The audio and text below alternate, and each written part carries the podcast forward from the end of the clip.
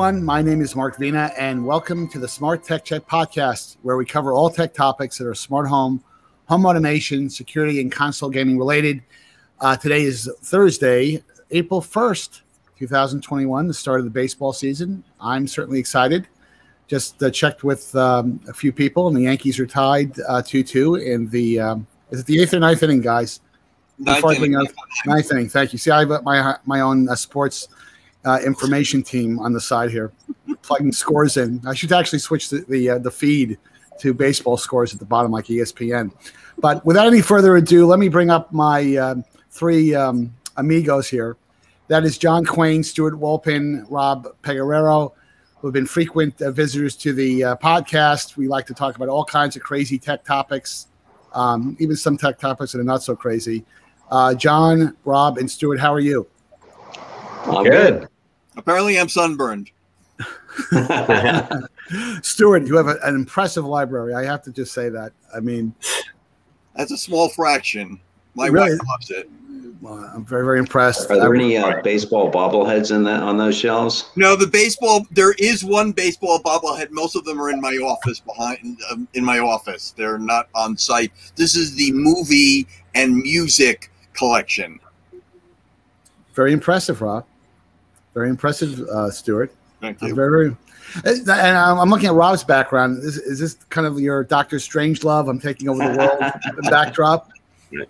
This is the war room. You can't fight in here. One of the great lines in Uh, movie mix it history. up a little bit. One of the great lines in movie history. And uh, John, you're calling in from your multi-million dollar studio, as I can see. Um, Right.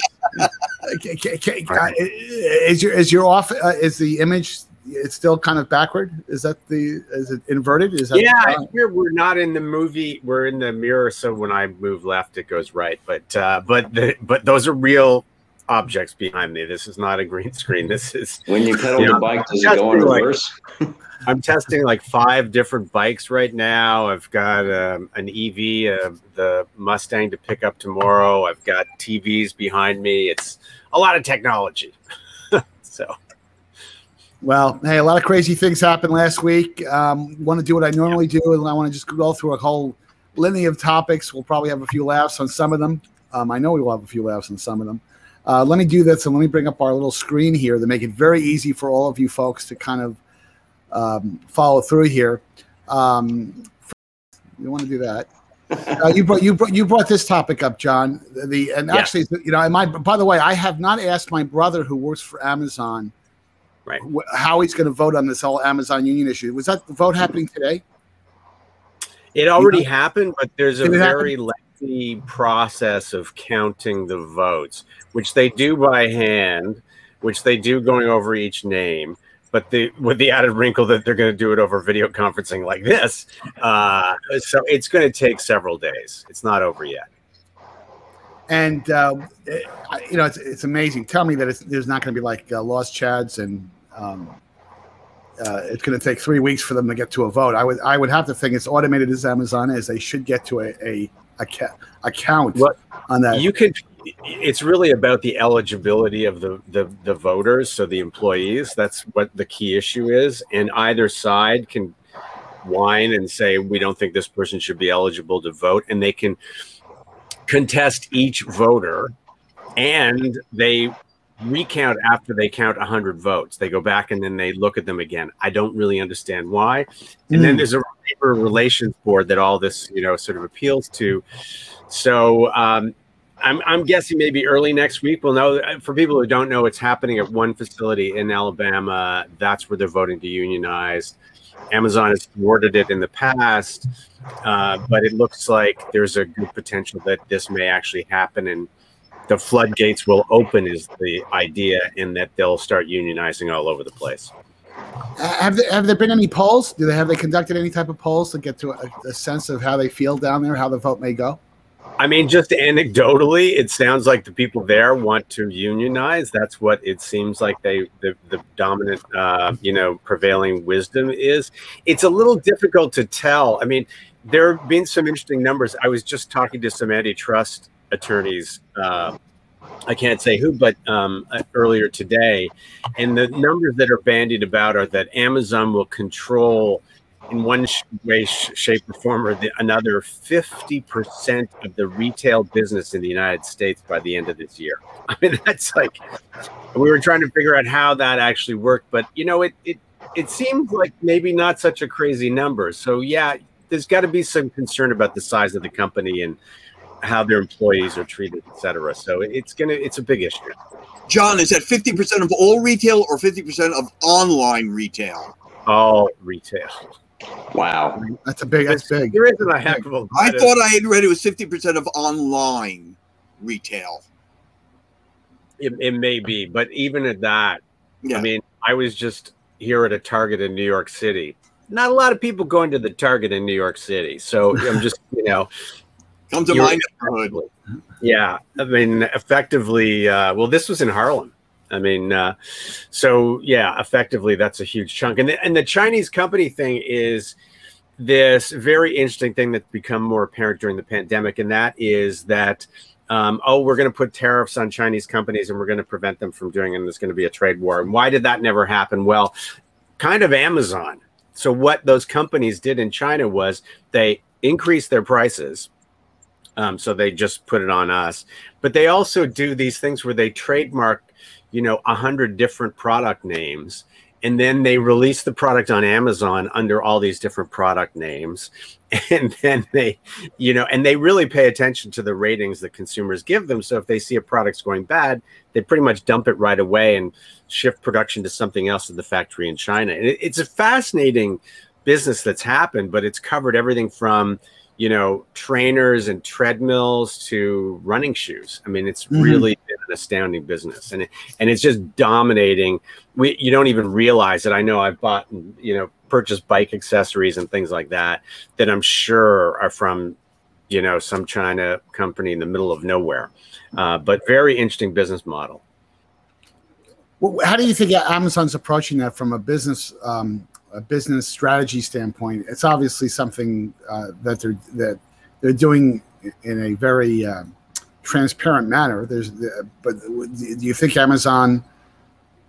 What, what do you think their the the the the end the um, the, the uh, end all plan is with, with this? I mean, do you think this is a, just given the atmosphere around Chinese companies and it's part of the business model? Do you see any deviation along those lines? Uh, I don't. I mean, all this is like automated. Like much of Google's business is automated. There's no human being to talk to, so there's no strategy behind it. It's just if you plug in the right things and you pay your bills and there aren't many complaints, it's going to work no matter where you are. Um, and so I, I think uh, it really doesn't. There isn't a strategy behind it right now, and uh, you know, Amazon is a company right at the moment when they're questioned, they're the ones that tend not to show up for those Senate hearings. I don't know if you've noticed that recently. Facebook is going, Dorsey's going, you know, from Twitter, but nobody from Amazon. So it's it's uh it's like their whole war they had, and I don't want to jump to the next topic, but which is right, the Twitter war. mhm. Rob, any thoughts on your behalf? So yeah, the whole Amazon is weird because when it works, Amazon's it's weird, amazing. that's- but then on the other hand, there, there's there's such a problem with counterfeit goods. Like I don't want to buy a N95 mask off Amazon because I've just read too many things about glitches with that. Like, do I want to get an extension cord when I could just buy it from Home Depot, or do I want to get uh, you know, whatever. And, and basically, I'm, I'm trying to spread my business around a little bit because I feel that as someone within walking distance to a Whole Foods, I'm already got enough of my customers spend at this one giant company. Right. Well, you brought up an interesting observation about counterfeit goods, and, and even more so than counterfeit goods is defective goods. I mean, the uh, there's been, uh, and I know Apple has been up in arms over this, but you know, you look at things like uh, lightning cables and and and uh, USB chargers. There's a lot of stuff that comes out of these companies that look identical to the real McCoy. You know, from a from a Apple accessory standpoint, yet they're not designed to the specifications um, that they need to be. they fray even faster than Apple's lightning cables do. They, they- believe it or not, they do. But more, How is that possible? But you can't die from a frayed lightning cable. You can't die from a fire that starts in your house because the, the AC Yes. adapter is, is is substandard. So that it's a big issue. It's a big issue. Stuart, any any thoughts?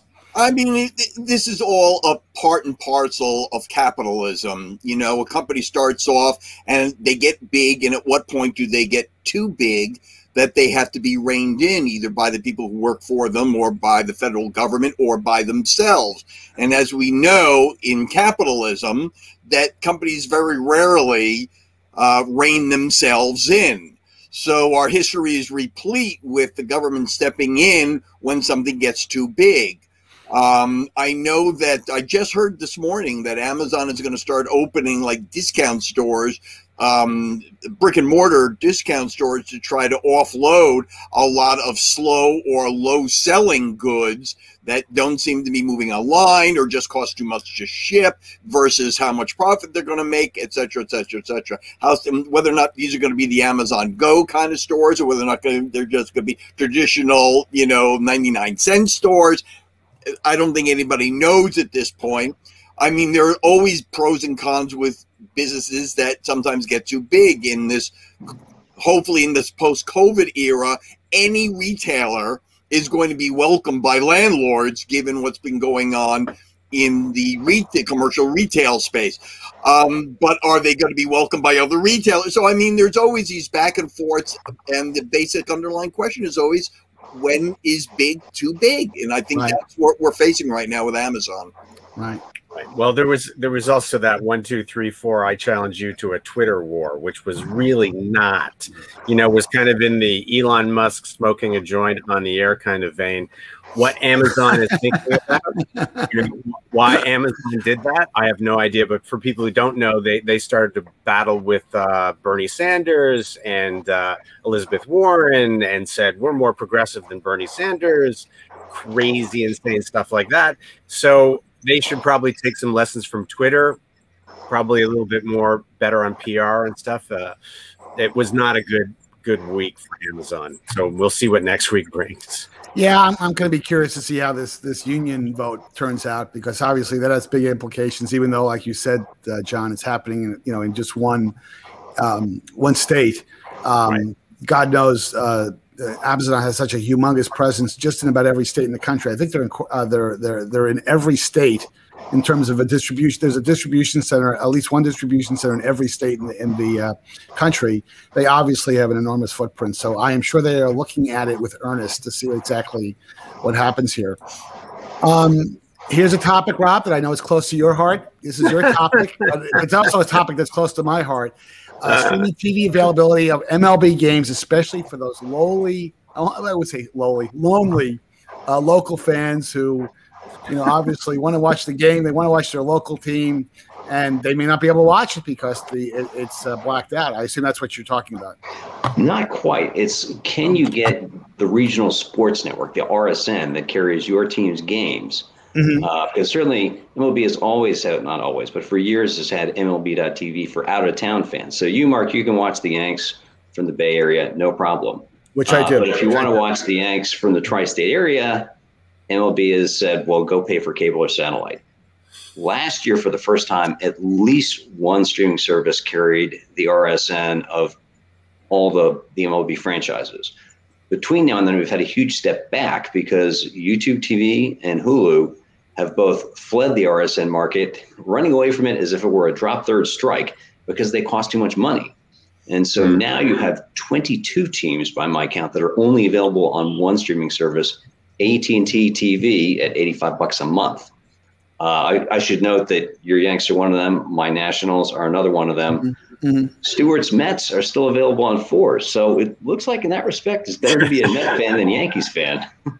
Uh, and it's crazy because this can't go on. People well, are not going to jump back into the arms of big cable or satellite TV to get their local team. They, they may use a proxy server or VPN to watch local games via MLB.TV. They may just right. find something else to watch. But none of the teams seem to want to go direct to the customer the way the Toronto Blue Jays have for a while. And the other problem, as a couple of analysts noted to me, was the first team that does that is going to tell all the streaming distributors, yeah, you can definitely drop this because they've gone DTC, direct to customer.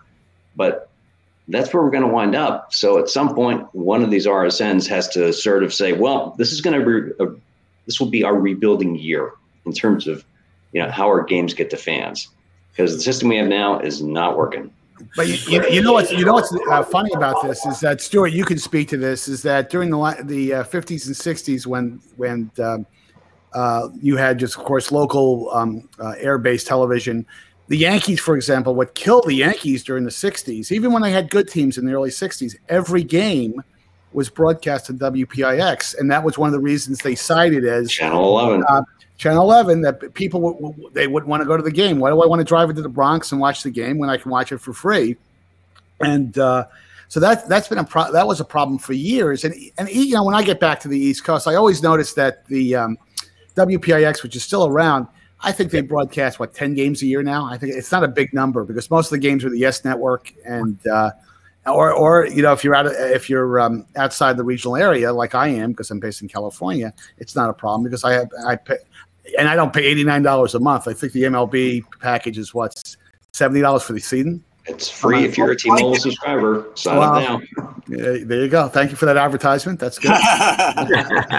like in all, like in all things in sports, things have gotten way more complicated in terms of business models. Who's making the money from the streaming? Who's making money from the RSNs? Cannibalization. But this goes back to the early days of radio. This fear of broadcasting versus live attendance. Right. From the early days of radios, even in the 1920s, you had this push and pull all the way through through TV, uh, through cable television, to the establishment of the re- what what really I don't know disturbs me isn't the right word, but what surprises me here is that baseball is continually trying to um, uh, attract a younger audience. It, baseball's prime audience right now is folks like us, alte kakers.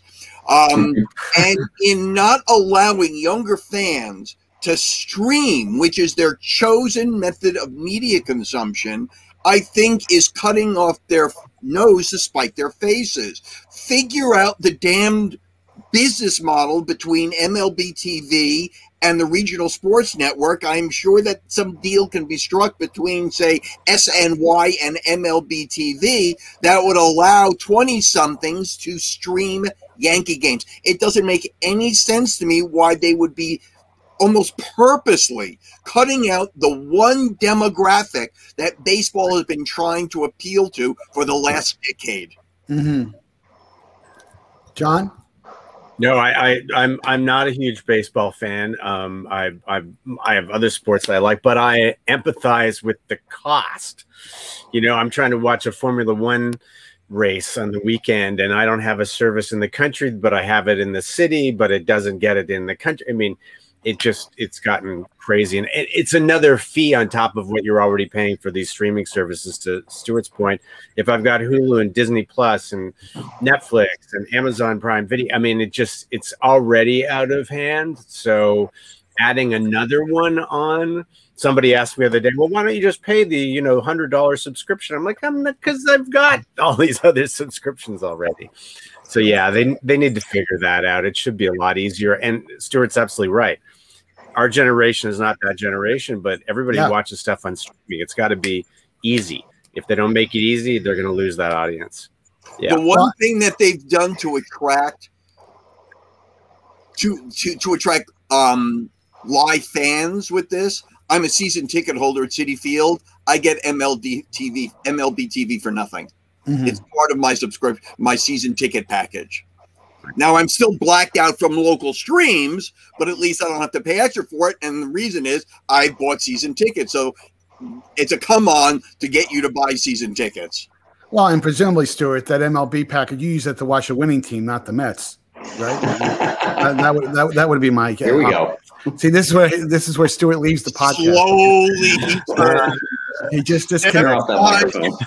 I, I, do want to ask you one question that's not on the list here. Um, that just happened yesterday, and that's the and it's different. It's obviously um, not a baseball question, but it's a football question. The NFL added a 17th game yesterday, which you know what, what frustrates me about that. Just be, so I can go get on my soapbox is I really think the NFL has had the perfect regular season and playoff season without going over the top and adding every team as a wild card team, and you know the entire league makes the playoffs like like the NBA, and it's, right. it's, it's really purely about money. it's really to add. They're adding another um, wild card team, but you guys have a bad taste in your mouth about that, or do you just think, well, this is you know this is naked capitalism, and you've got a bunch of owners who want to make more money?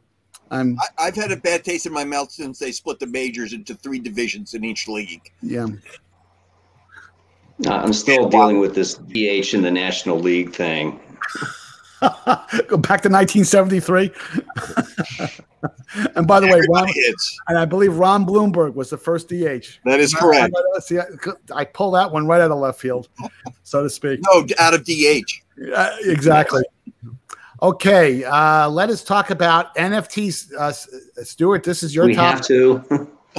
well, we have to, unfortunately, because it's, yes, it's actually it's a topic that's in the news. It's dominating the, a lot of the right. tech press. I it's I I I think I understand the topic. I don't understand the value attached to it.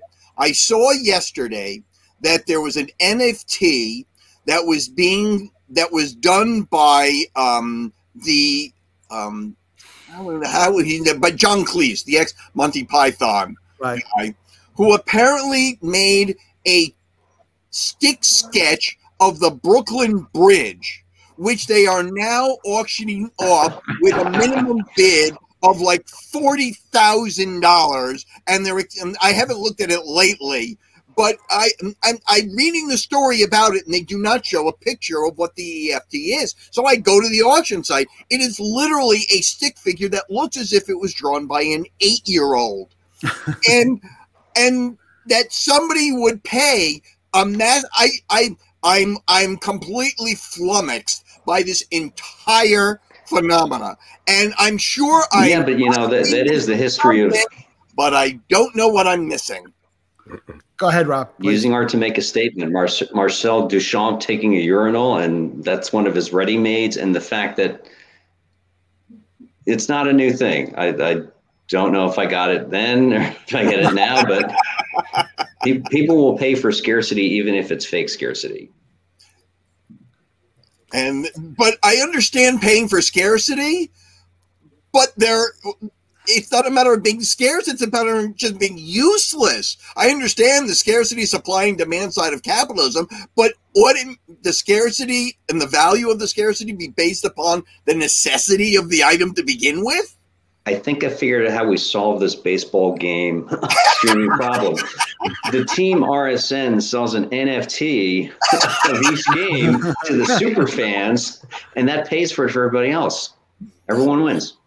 But I actually think you know the NFTs are just the same as the Mona Lisa. I think that the the uh, it's just the work of art in the age of a mechanical reproduction. I mean, it's just it's just a, in a digital form. I mean, um, and you could put it on, you know, your micro LED wall and display it that way. So it's a work of art just as it would be any other way. Sure, there are odd things. The, New York Times, where I write for the New York Times, uh, you know, uh, did a column, and then that column was an NFT that they sold, um, you know, for charity. But that's more of a gag, right? That's not really to the point of what this is. So just the same way that somebody is going to spend, you know, $20 million for Mark Rothko, it follows that given that the, the next thing would be this format, you know, whether people will like it 10 years from now, I don't know. It doesn't have the same aesthetic appeal to me, but but I'm somebody goes to the art museum once a week, so you know I'm not like a regular person maybe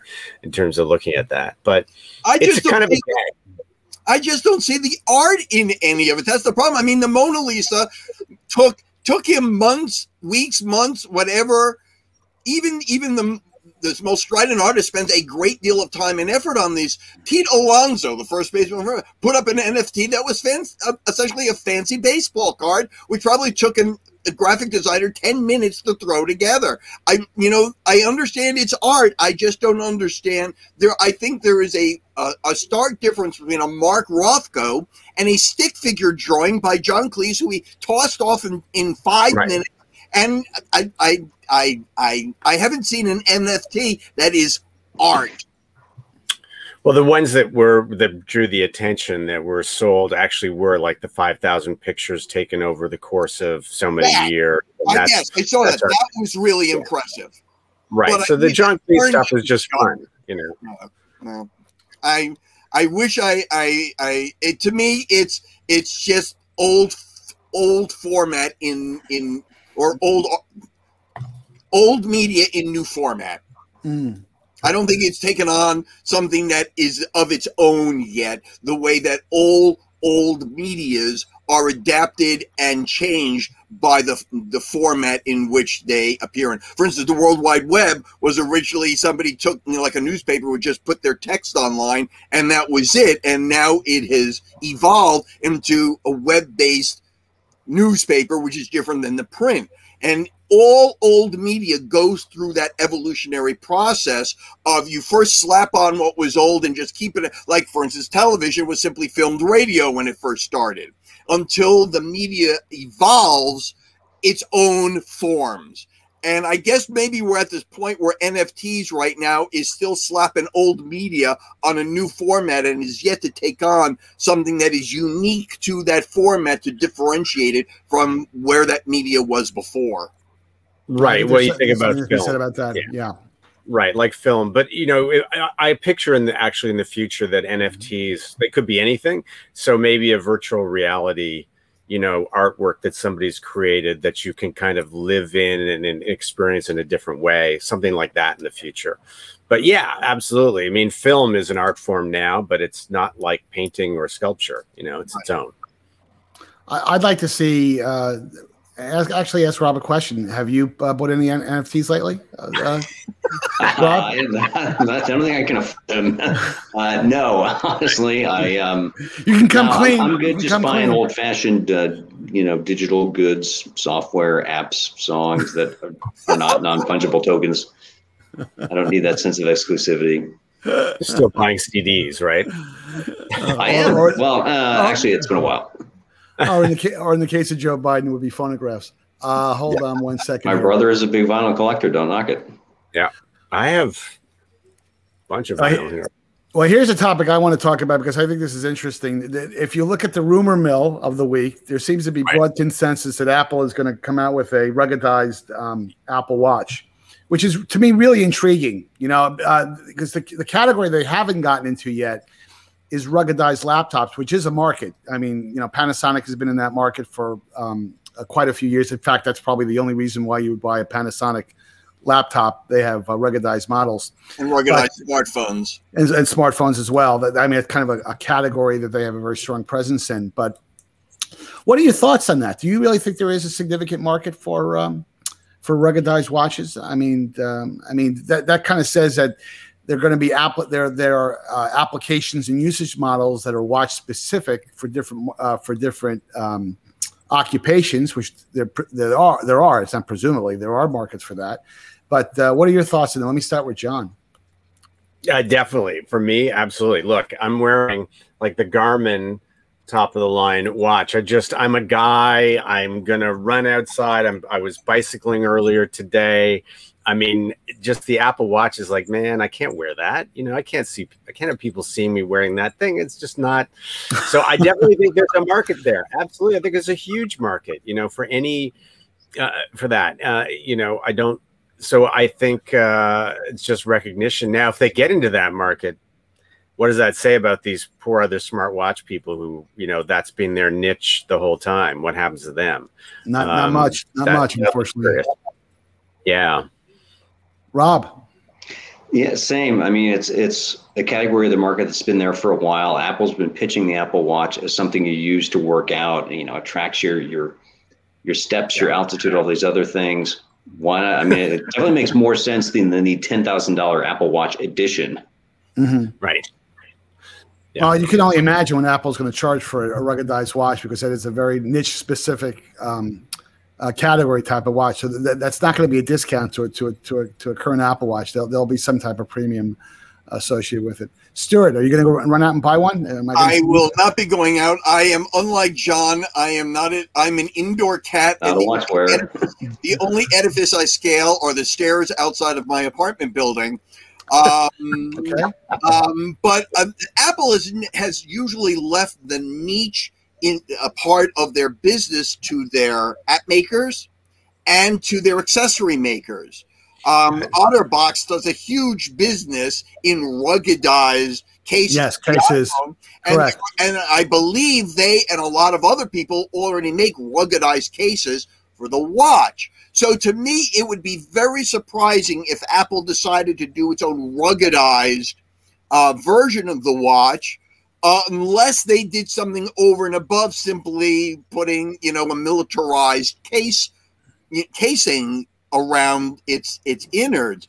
Um, like you mentioned, there may be some really niche, but Apple has really never done niche. They have always left that. Then the Apple ecosystem is built on here's a vanilla product. You app developers and you accessory makers turn it into something that somebody in a particular vertical would be able to use. Right. So I'm not sure I understand why they would do this or even if they will do this.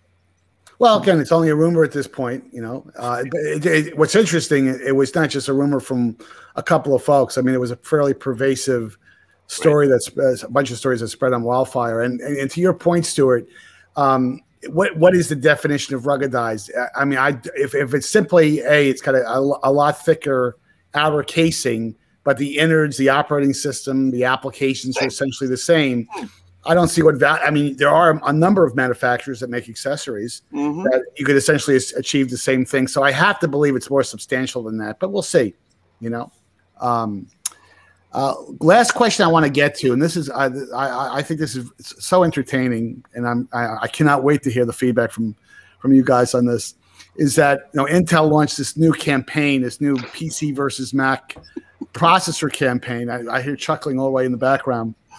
You know, and you know, and it's funny. Intel, you know, Intel has had a tough row over the last uh, couple of years. They've got, recently gotten a new CEO, um, Pat Gel, uh, Gelsinger, who is, by the way, I think a a top flight guy. I really think if anybody can turn that place around, um, Pat can. But it's interesting that Intel is not in. It's it's not like the company's falling apart. I mean, you, you talk to certain people and you get the impression, ever since you know Apple announced Apple Silicon, oh, this is going to be the death knell of um, of, um, of Intel. I, I just I don't see that because the the, the, the x86 Intel PC space is still mammoth and compared to the um, uh, the uh, the Mac OS and just the conventional Mac uh, level uh, laptops. But I almost think that Intel invites, you know, um, uh, this kind of criticism when they run campaigns like this. Because you know Intel, outside of the famous Intel Chime and the the, uh, the, the Blue Man Group that they stuff they did years ago, I mean Intel is really not known for its you know it, it's advertising you know and it's, something that really makes the company more human and more you know, heartwarming. So I, I got. I want to start with Rob because Rob, you have to have an opinion on this. I'm sure. Yeah, I'm not sure where Intel's going with that because you really can't make that choice unless you're buying a Mac, in which case you should get Apple Silicon. It's new. The battery life is so much better.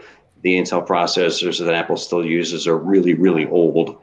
Uh, mm-hmm. you know, there are really good competitive advantages. I'm right now I'm using a PC where the laptop is folded up in tent mode, so I can look at the screen right in front of me, uh, which you can't do on a Mac. Uh, that's great. And, and also, Intel put that money into improving the battery life and the performance of your processors because they've lost a step. That's what they got to fix. They don't need an ad campaign for that. Right. John? Yeah, I, I, I, same way. I mean, every few years, people look at Intel and go, "It's square. It's really boring," and you know, the stock price tanks, and they say they're in trouble. And then, but the size of the market share is huge, as you point yes. out. And it, it, you know, losing Apple is not a big deal. I mean, it's a big deal in terms of cachet, but in terms of reality, you know, in the bottom line, not a lot to them. It is a weird ad campaign because again, it's not it's not like they're Microsoft. It's not the Wintel argument against. So it's just a, it's an odd thing to do. Um, you know where intel really lost out was in the mobile space. That's what they're really suffering from that that mistake of not getting into the mobile space and not getting into cars. You know that's the big deal right now. No they, they missed the music category they missed the phone category they missed the tablet category. Yeah. you know they're trying not to lose Mistakes the car category.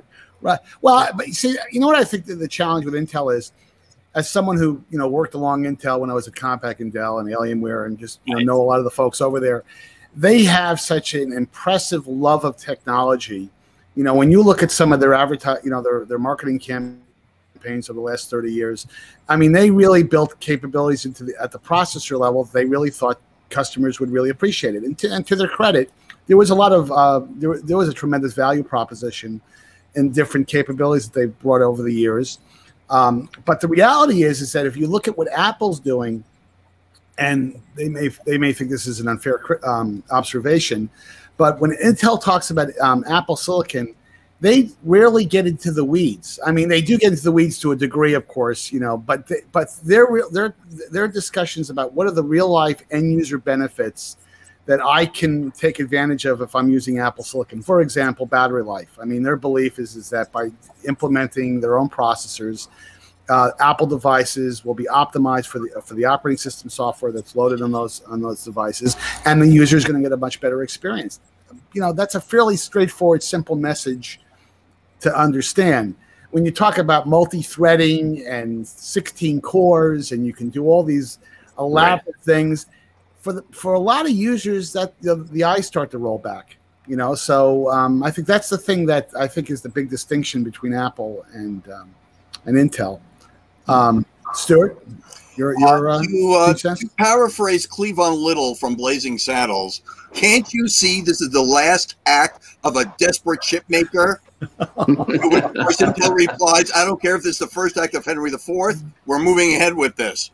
I don't understand. I don't understand what Intel thinks it's going to get out of this. Apple buyers love the M1 chip, not only for the battery life, but the fact, the promise of, especially for its developers, of of an even ecosystem of, of, of apps working across devices far more smoothly. So if you download a given app for one device, you will be able to download parallel apps and with the uh, with Apple Keychain and all the connections between the devices, you create a far more seamless ecosystem, which has always been Apple's raison forte, forte, their forte. Yeah, that's exactly right. So all the M1 does is extend that so I'm not sure that Justin Long is going to convince any Mac owner to suddenly. He's, he's not. No. well, but, but you see, back to my original comment. Why did they have to use Justin Long, who was in, um, you know, who switched teams, so to speak, from no, no, they, they're following the um the uh, Sprint. The, the Hire the Verizon guy. The Sprint Verizon formula, is if again he's going to convince anybody. Where's Sprint now? No, I, I just think something you know in advertising and marketing sometimes there's something to be said about being too cute when you're, tr- when you're too cute with a customer. You know, it's um, it's a bit of an arrogance type of thing. And I don't think Intel's trying to be arrogant. I just I just think that the campaign there's other things they could there's other vehicles they could have used to articulate the different differences because there are significant differences between right, Intel platforms and uh, and Mac platforms. I think John, you uh, John or Rob, you brought it up in that there has been lots of innovation that Microsoft and Intel have brought along over the last couple of years, like the two-in-one notebooks, touch screens. Um, uh, in the, I mean, Apple's still way behind the eight ball. Of course, you know their position is they still don't believe touch is part of the uh, the clamshell notebook experience. Of course, that will all completely change when they come out with an operating system that does have support for that capability. But that's right. a different discussion. That's a different discussion. Let's get to in the last few minutes we have here let's get to my favorite topic, and that is predictions.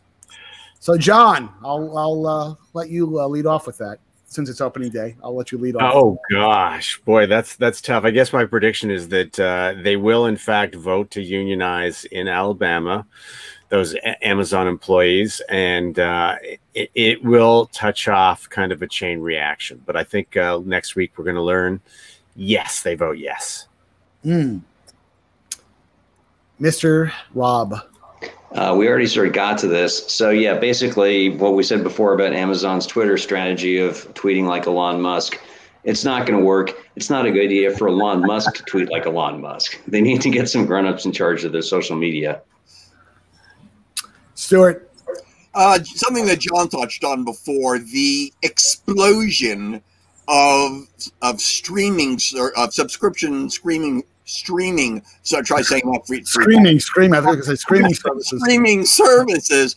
It, it used to be even just last year that consumers would uh, subscribe to two, maybe three, but now with the plethora of streaming services now available. What exactly is the tipping point? As Dylan said, something is happening, but I don't know what it is. There is something in the TV business model with the rising of ATSC 3.0 um, to the explosion of these streaming services, to consumer concerns over cost and access. In other words, what content is available on what service. It's hard enough to figure out what shows are on what channels, much less what streaming things are on what streaming services. So something I think is going to happen is going to come to a head here. I think you're going to start to see some acquisitions to shrink the number.